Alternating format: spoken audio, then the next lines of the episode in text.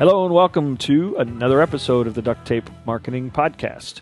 This is John Jantsch. My guest today is Doctor Nick Morgan. He is one of America's top communication theorists and coaches, author of books like Give a Speech, Change the World, and Trust Me, and a new book we're going to talk about today, Power Cues, The Subtle Science of Leading Groups, Persuading Others, and Maximizing Your Personal Impact. So, Nick, thanks for joining me. A pleasure, John. Thanks for having me on your show. I think you're a return guest, as a matter of fact. I've been doing I this am. I've been doing this so long that I get to actually forget who I had on some of my shows. So. It's an honor to be a forgotten guest on your show. So uh, anytime somebody uses a, a title that uh, that maybe needs a little definition, I always start out there. What actually is a power cue? Uh, it's, yeah, it's a great question. Um, it, it came about, incidentally, because the um, The first title we had chosen was was taken by another author, so uh, a slightly different subject, but but uh, we couldn't use it, so we came up with Power Cues. And that it, what it really is about is uh, the things that we do unconsciously with our with our bodies, with our voices, that help us connect with other people in terms of uh, leadership um, or followership. So uh, the, the, the cues that we send out that say, hey, I'm a leader, I'm in charge of this room, um, or, hey, I'm a follower, somebody else is in charge. Yeah, it's interesting because they're they're as strong as the words we say, right? I mean, they're, they're non-ver- it's a nonverbal language almost, right? That's correct, and it's largely unconscious. Our, our unconscious brains are vast, and by definition, we're not aware of them. They are unconscious for the most part. Occasionally, they they uh, tweak our conscious mind and we become aware of them. But they can handle something like eleven million bits of information a second, where the conscious mind can only handle about forty. Huh. And so, so the, re- the result is that that, uh, that unconscious mind has evolved to handle all kinds of, of ways that we communicate, just simply because our conscious minds would get overwhelmed. And and some of it's t- in response to how we're feeling or thinking at the moment, right? I mean, so if I'm nervous on stage, there might be some cues that I give that, that would signal that to somebody. That's right. You before you even open your mouth, you establish a relationship with the audience. You're, you send out yeah, those, and, it's, uh, and for cues. Me, it's all downhill after that, actually. Yeah, I'm so sorry to hear that. No, I, I don't believe it. I, I hear otherwise. But anyway... Uh, Uh, yeah, you send out messages of nervousness, then what happens is uh, your body is sending that out. Your, the unconscious minds of your audience pick up on that nervousness. And we have these things called mirror neurons, for example, in our heads, which mean that uh, when the audience sees the speaker being nervous, mirror neurons fire the same emotion in the audience's head. So the speaker actually makes the audience nervous if he or she is yeah. nervous. Yeah. Yeah. And the result is, of course, not so great for communication. We don't communicate best when we're nervous. You know, it's funny. I, maybe this is getting too, uh, you know, too down to uh, to animal behavior. But uh, I, uh, I I know I have had dogs over the years, um, friendliest, gentlest dogs in the world, and then they would encounter somebody who was clearly afraid of dogs, mm. and the dog would get. That that was the only time I ever saw my dogs get aggressive, and it was clearly when somebody was putting off this cue of. I'm scared of you, so maybe you should be scared of me. Uh, right. that, that's how I interpreted it. Yeah, that's right. And we, we all have seen that behavior in dogs. It's just uh, now we're becoming aware that it happens in humans, too. It, it's just that humans are a little better at hiding it, especially uh, grown-ups. We learn to mask yeah. or ignore those uh, low-level feelings. Um, we we uh, pay attention to the really strong ones if we're terrified or if we're really angry or really happy. That comes to our conscious awareness, but the low-level nervousness and things like that, that just goes straight from one unconscious mind to another, which is why, in fact, it's so powerful. Well, I know when I first started speaking, one of the things that I, when I decided I wanted to try to get better at this, I uh, I had some of my first talks uh, videoed. Uh, and that was, for me, one of the first times I became aware of some of the things that I was actually doing that I thought were annoying in, in, in some of my speech, in some of the ways I would stand, in my... gestures and the way I moved way too fast um, back and forth across the stage. And I think that that probably is the first step, isn't it? It is, is to start being aware of not only what we're doing, but, but what impact it has. Absolutely. Uh, videotape is a great way to do that, by the way. In fact, in the first chapter I, of the book, I talk about as a question, how do you show up when you walk into a room? Meaning, what's what's the message or messages that your body language conveys to the other people in that room as you walk in? And it's becoming self-aware that that's, that's that first step. I was working with an executive the other day who um, had a curious way of standing that really was was very self-effacing.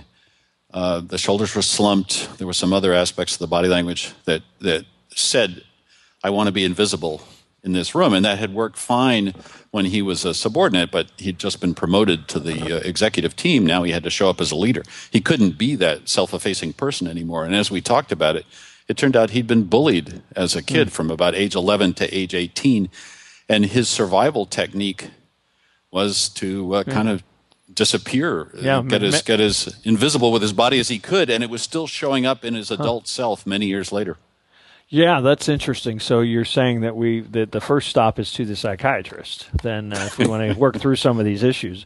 Um, one of the things you talk a lot about, and I actually I said that kiddingly, but I'm sure you discover that a lot. I mean, that a lot of who we're being is is a collection of some of the some of the things that we're we're taught, and and not of them, not all of them were were positive. That's right. We we yeah. carry our history in our bodies, and some of it's good, and some of it is uh, painful. Yeah.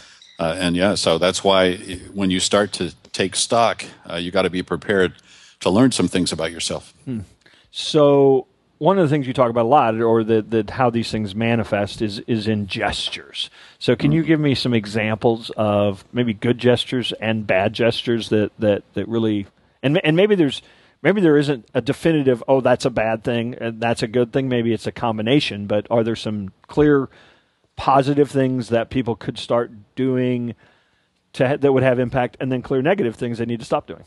Absolutely. So uh, the first thing to understand is that um, specific gestures can can have multiple meanings. So right. we, we don't want to get too too rigid about thinking this is a bad gesture or this is a good gesture. For instance, if you scratch your nose obsessively, that might not be a good thing. You might look weirdly nervous or, or something, but uh, you might also just have an itchy nose if you did it once or twice. So we, we can't read too much in an individual gesture. What we look for, the, the better way to do it is to look for groups of gestures and consistent behavior. Uh, but that said, then a classic thing to look for, we, we started with the example of speakers because you're a speaker and I, and I speak as mm-hmm. well. So uh, it's a It's a, a, a brother uh, brotherhood we share, and, yep. and and we're all familiar, uh, and s- most people do in the business world. They get some chance to uh, speak in front of an audience of some size or other, and and so we're all used to dealing with those nerves that that happen to a speaker. And one of the classic things that people do, they've learned, they've been trained, perhaps, or somebody's told them, don't fold your arms um, over your chest because that looks obviously defensive. Um, And and maybe they've been told, uh, don't put your hands in your pockets, or maybe yeah. sometimes they're told to put their hands in their pockets uh, in a sort of a casual gesture. In fact, then it looks like you're hiding something. So that, that one is not such a good one. But the classic thing people do when they're simply not thinking about their gestures, they're just walking out on the stage getting ready to give a speech, is that they tend to hold their hands together in some way or other. Either they're clasped together or they're just kind of folded together in front of their torsos. And you, if you watch speakers, you will see this over and over and over again. And the reason they're doing that is, as we started by saying, they're a little bit nervous. Uh, and so they're doing what humans instinctively do when they're nervous, feeling uh, exposed. They protect their uh, vital organs. So they protect their kidneys and livers and everything else that's right there in front of your stomach. Uh, so you have your hands up in front like that in order to be ready as unconscious, hardwired defense mechanism by an animal. From one animal to another, you put your hands there. So that, that because of mirror neurons, sends out those uh, nervous-making feelings to the audience, as I suggested. So a better thing to do is to keep your gestures open to the audience. Um, if you... If you think about your torso standing in front of an audience, keep your torso facing toward the audience and don't do anything that blocks it off, because it's it's like the difference between saying to an audience unconsciously, you can trust me, or saying to the audience, I'm here in fight position, ready to fight anybody off if you guys threaten me. Mm-hmm. Which which do you imagine is better to connect with an audience in the positive way? We need to. Obviously, it's the open one. You can trust me. So in general, uh, we think about, we coach people to be uh, open in their gestures, which means don't bring your hands together in front of your torso in some way. That's the most specific I can get over the uh, over the radio airwaves. Well, I, I had some uh, acting coaching years ago, and I, one of the, one of the bits that I remember from that was that every single gesture, every single move should have an intention, so that, that you're doing it to puncture. So, so a lot of the things that we might talk about as bad, if you do them with an intention of trying to, you know, trying to accomplish something, and, and many like folding your arms, you know, or putting yeah. your hands in your pockets, leaning on the podium, uh, there might actually some be some very good reasons to do all those things that, that people say, oh no, don't ever do those, but only if you have an intention, or at least that I, that made a lot of sense to me. Um, and, and again, I obviously. You have to work through, you know, any of those things, but even even just the, the opening and the and the holding your hand out and pointing and walking forward on the stage, walking backwards on the stage, all those things that we do, um, it, you, you instead of just doing them by habit, that they actually become part of the act, if you will. Yeah, the that's very good advice for an actor, because an actor playing a character might have lots of reasons to appear on stage right. as defensive or angry or, right. or homicidal or uh, conniving or, you know, right. uh, de- uh, if you're playing Richard the Third, you're trying to take over the kingship and slaughter everybody in your way. So uh, there might be all kinds of gestures that would be intentionally appropriate for that. The, the thing, you're absolutely right at one level, the thing to think about is what is your intention to that right. audience. Right. And I would say for speakers, for the most part, you're trying to entertain and inform that audience, as Aristotle said. Um, you're trying to do a bit of both. But basically, you're trying to connect with them in mm-hmm. some way that mm-hmm. feels authentic, that feels real, and that feels conversational. twenty years ago, thirty years ago, a speech was more of a lecture, and it was more formal, and you could stand behind the podium the whole time. Yeah. Uh, and people accepted that. Now the, the uh, genre has changed, and, and people expect more of a conversation. And so your intention has to be to make a connection. And so if you think about what are the kind of gestures we use normally to make a connection with somebody uh, in conversation or when we first meet somebody, um, we We use open gestures, we use friendly gestures, we reach toward people, we move into their, uh, mm-hmm. closer to them as opposed to away uh, from them. So th- th- if you think about gestures in that sense with the basic intent of a speaker, then yes, um, your gestures can become very uh, intentional and appropriate for that. But I would beware of saying, for instance... Anything I, goes. Yeah, anything goes because... Uh, if you fold your arms, there might be a reason in the moment for that to feel good, but does that comport with the basic intention of you trying to connect with the audience? Yeah. And, yeah. and of course, the other thing to remember is, as I said, specific gestures don't matter all that much unless you use them obsessively or they become a tic or something like mm-hmm. that. So mm-hmm. if you fold, if you're giving a thirty-minute speech or an hour-long speech and you fold your arms once during the course of that hour, that's not going to make any difference in terms of your connection with the audience, as long as your overall intention is uh, and, and gestures are consistent to connect with them and have a friendly conversation with that audience. Now, we've been talking mostly about the stage, and the spotlights are on, you're fifty feet away from the audience, and, and you're trying to connect and, and uh, create or, or communicate a message. What about that person that's standing in a group of four or five people? I think you talk about that, too, that, that it's it's not just speaking, but it's really with any kind of leading or influence that these gestures, even in close proximity, can uh, can convey a, uh, cr- quite a bit as well, can't they? That's right. And in some ways, they're even more important uh, because your uh, individual persona has more effect on, on your team or a small group of people or a, uh, a collection of, of colleagues Uh, in some ways than it does if you're talking to an audience of five hundred. So your um, your posture, uh, the way you stand, whether you're standing defensively or or like my my uh, uh, executive, if you're trying to disappear into the woodwork, um, there all kinds of messages are conveyed by our body language all the time. Most of the time, they stay at the level of unconscious behavior. We're not particularly aware of them, and the other people aren't particularly aware of them. But that doesn't mean they're not powerful, because they go straight to the other people's unconscious minds as well. And that's yeah. where we form intents and attitudes and emotions. And so as a result, it's very important. What I talk about in the book is how to become consciously aware of those things so that you make sure you're sending the right message out to people uh, and you connect with them in the way you want to. Yeah, and, and isn't there, I mean, because I think there's the danger sometimes of saying, well, these are the right gestures and and follow these ten gestures and you'll be on your way to success, when a lot of, I think, success comes about being yourself. And so that person that maybe is very huggy and touchy-feely and they, you know, when they have a conversation, they touch somebody on the elbow. I mean, that to them is a very embracing gesture. It may or may not have that impact on the other person, but But, I mean, is there some danger of becoming robotic in that sense? Absolutely, and, and I talk a lot about that in the book, about this is all about becoming your best self. It's about finding your authentic self and getting the, the, the chatter, if you will, from your body out of the way, the irrelevant chatter, and making yeah. sure that it's focused. I mean, a classic example of that is uh, uh, for years, coaches uh, like me, not me particularly, but others unnamed, let's say, uh, taught that if you put your two hands together in front of your torso with your fingertips touching, they used to call it um, a spider doing push-ups in a mirror. So can you imagine the yep. gesture? Yeah. yeah. Yeah, I'm doing uh, it right now. Yeah, um, that that was a great gesture because it, it showed you to be a powerful intellectual and was really intimidating to other people. So this was a kind of secret gesture ah. that if you wanted, if you did it, it would you would take power in the room and sort of lay waste to the competition and and and just reduce people to quivering heaps of jelly.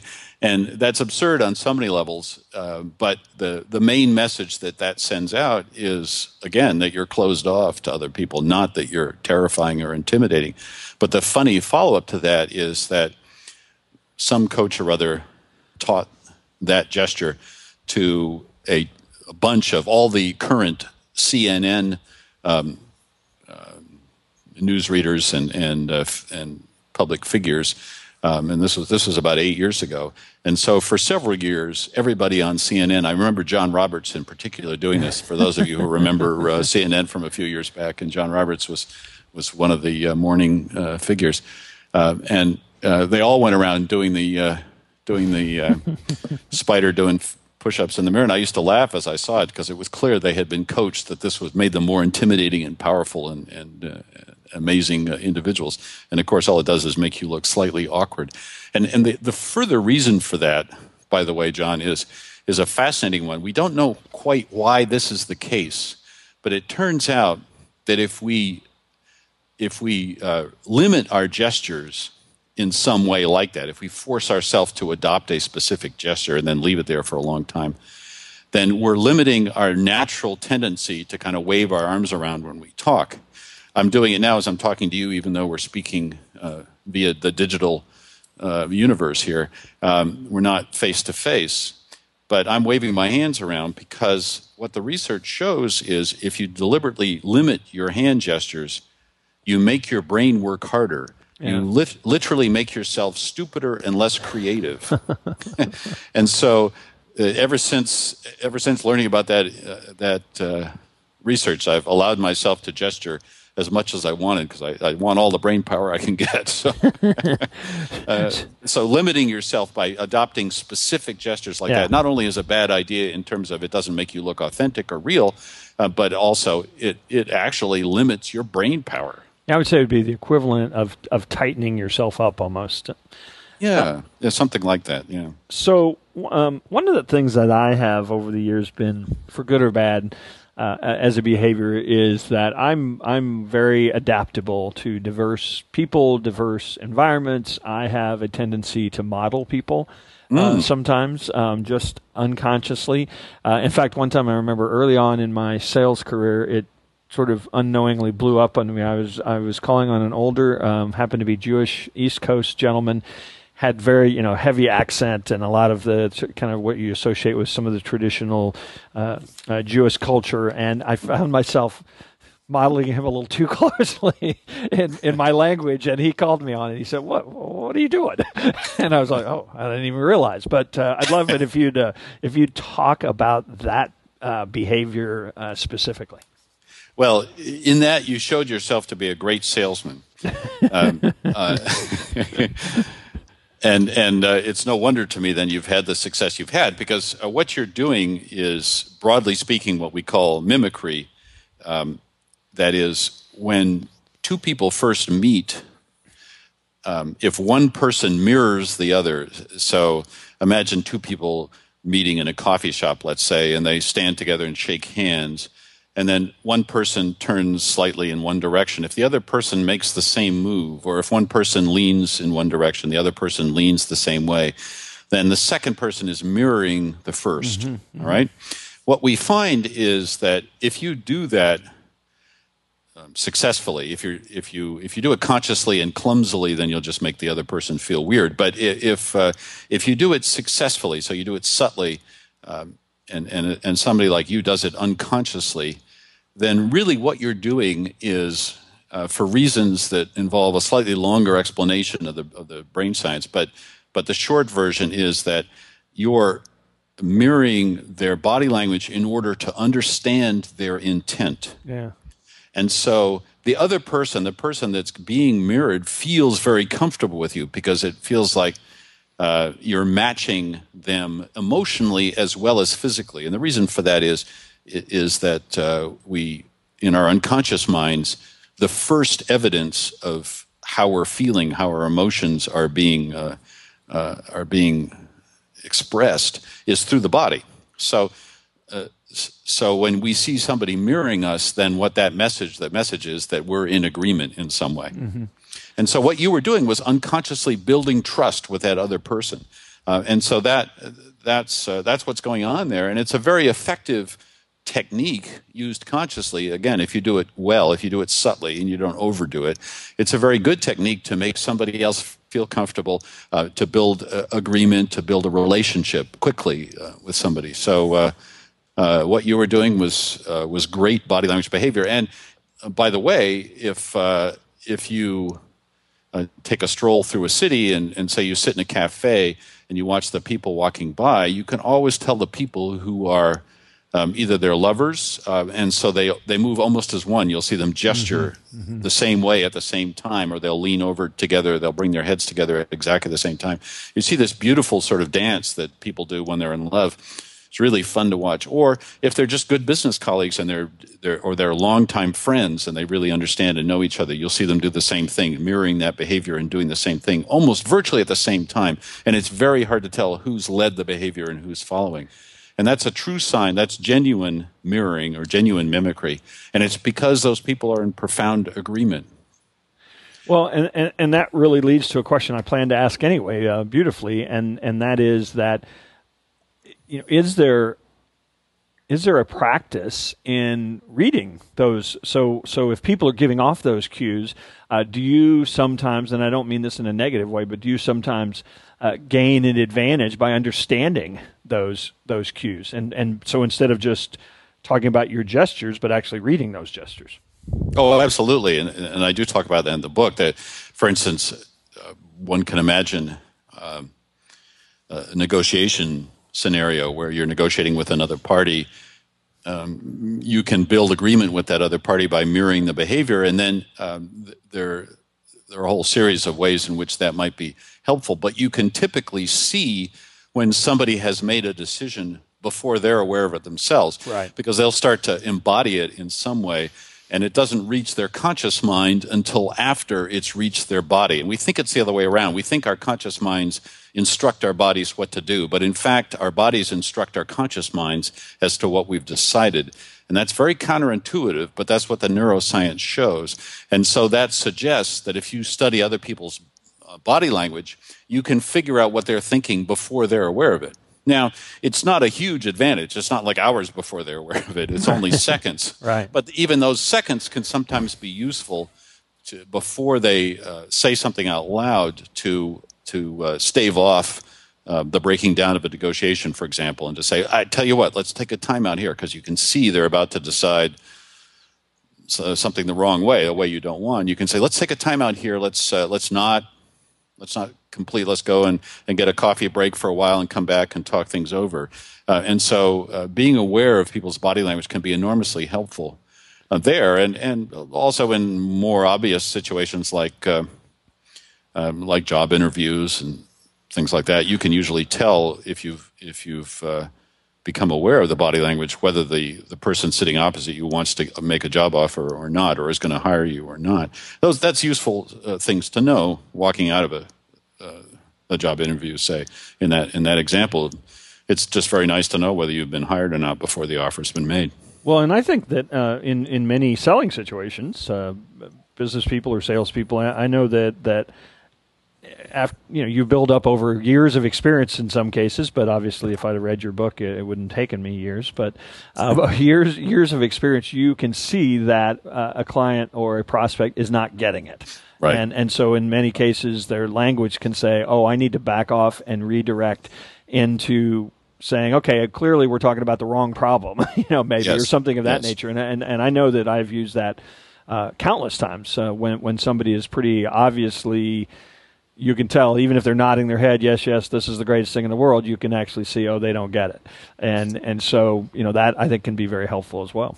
Yeah, that's right. You want to, at that point, uh, you want to you want to stop, as you say, and change the direction of the way the conversation is going, because you see that it's not working, they're not getting it. So that can be a great moment to stop and say, I tell you what, let's pause here for a moment. I feel like I'm doing too much of the talking. Let me give you a chance to ask some questions. I mean, that or or something like that, in order to uh, to break the flow so that it doesn't keep going down that same track.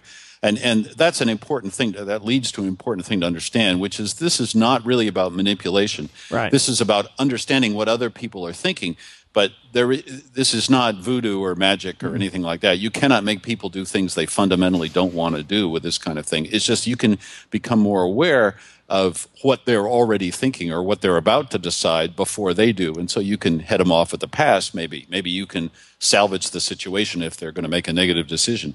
Um, and, and also you can make sure that you send out the right signals so that you're not sending out mixed signals. I mean, one of the big hazards of business life yeah. today is that we walk around with a whole lot going on in our heads. We're in this mm-hmm. classic information overload world that we've all talked so much about, the twenty-four seven world. And so we're walking around with our with our iPhones going, and, and we've got messages coming from every direction.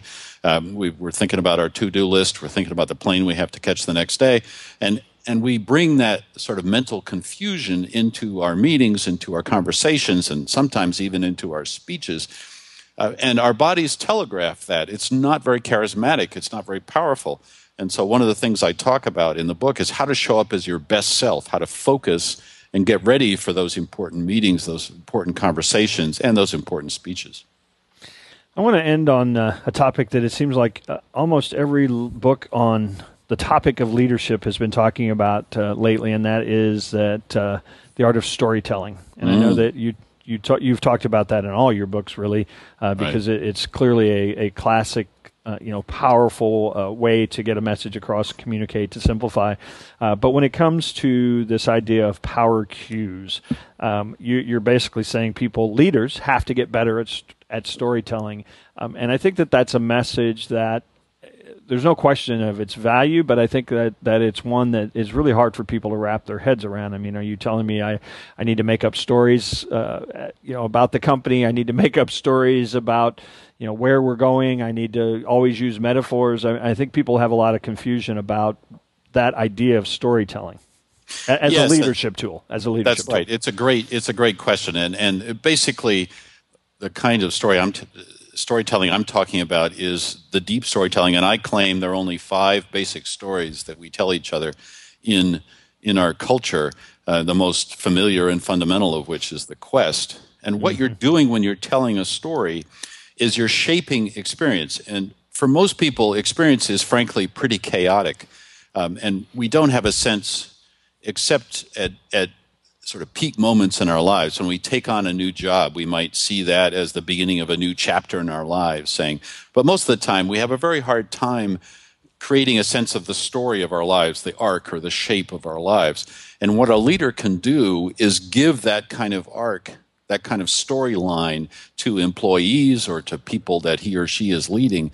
And that's extremely powerful. If you can enlist your employees, for example, on a quest, then they will they will respond much more powerfully and over the long haul with much more enthusiasm uh, than you will if, if you just, uh, on one day you tell them this and another day you tell them that. You say, here are the facts, here's what's doing well, these numbers are up, those numbars are down. That kind of okay. stuff goes in one ear and out the other for people. But if you say, we're trying to uh, change the world here by bringing out this product which is going to make millions of people's lives better, and we're going to have to work really hard. It's a long journey to get to that wonderful goal, and, and we're going to have to work hard together on it. We're going to have to eat a lot of cold pizza and drink a lot of flat Pepsi to get there. And, and uh, but the goal is going to be so wonderful by the time we get there. It, it'll be worth it. If you tell them that kind of quest story, I'm just making this one up as I go along, you'll tell a much better one, of course, but uh, you understand, you get the concept. Um, if you tell them that kind of story, then you'll enlist their emotions,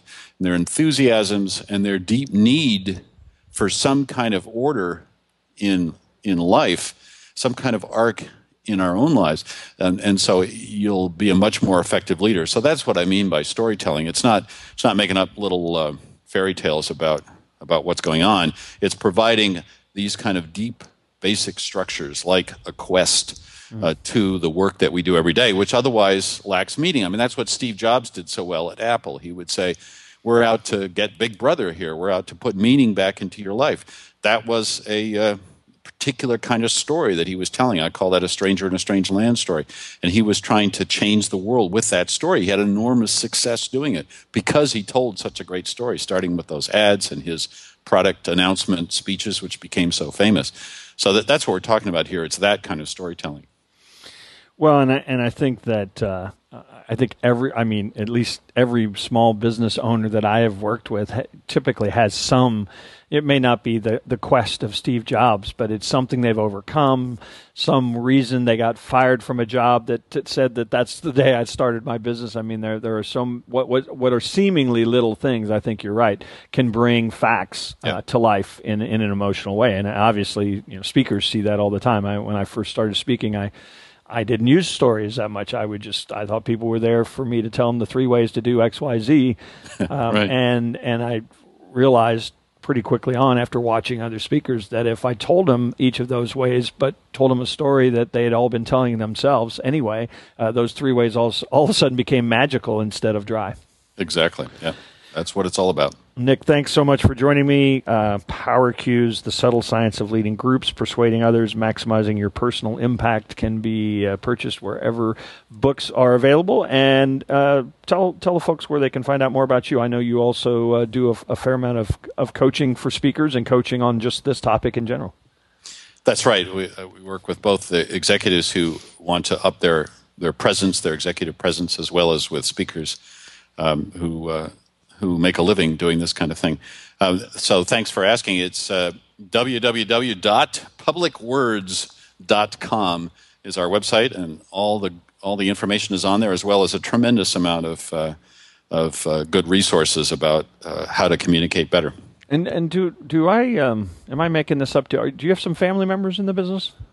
Absolutely. Uh, my wife does our uh, website and backroom stuff. And two daughters, uh, uh, one of whom works on our uh, social media, and the other whom is a writer and helps uh, helps with uh, some of the speech writing. So we're we're really excited to have a family business. Yeah, well, I, I have my two oldest daughters work full time for me as well. So oh, that's great! Uh, so Congratulations. We, we'll come have you back on. We'll have a show all about th- that topic alone. In fact, we should get all of them on. Wouldn't that be a great show? That would be wonderful. That, what a kick that would be! Yeah, well, let's do it. In, in fact, I'm I'm uh, I'm speaking at uh, the World Domination Summit in Portland this year. Are you familiar with that uh, oh, event? Yeah. Um, and uh, I'm I'm still wrestling with what I'm going to talk about, and I'm I'm toying with somehow working that whole idea of of having employees you literally do love. Well, uh, tell them first. Warn them first before you uh, before you go public with that. Thanks so much, Nick, and we'll catch up with you out there on the road. Thanks.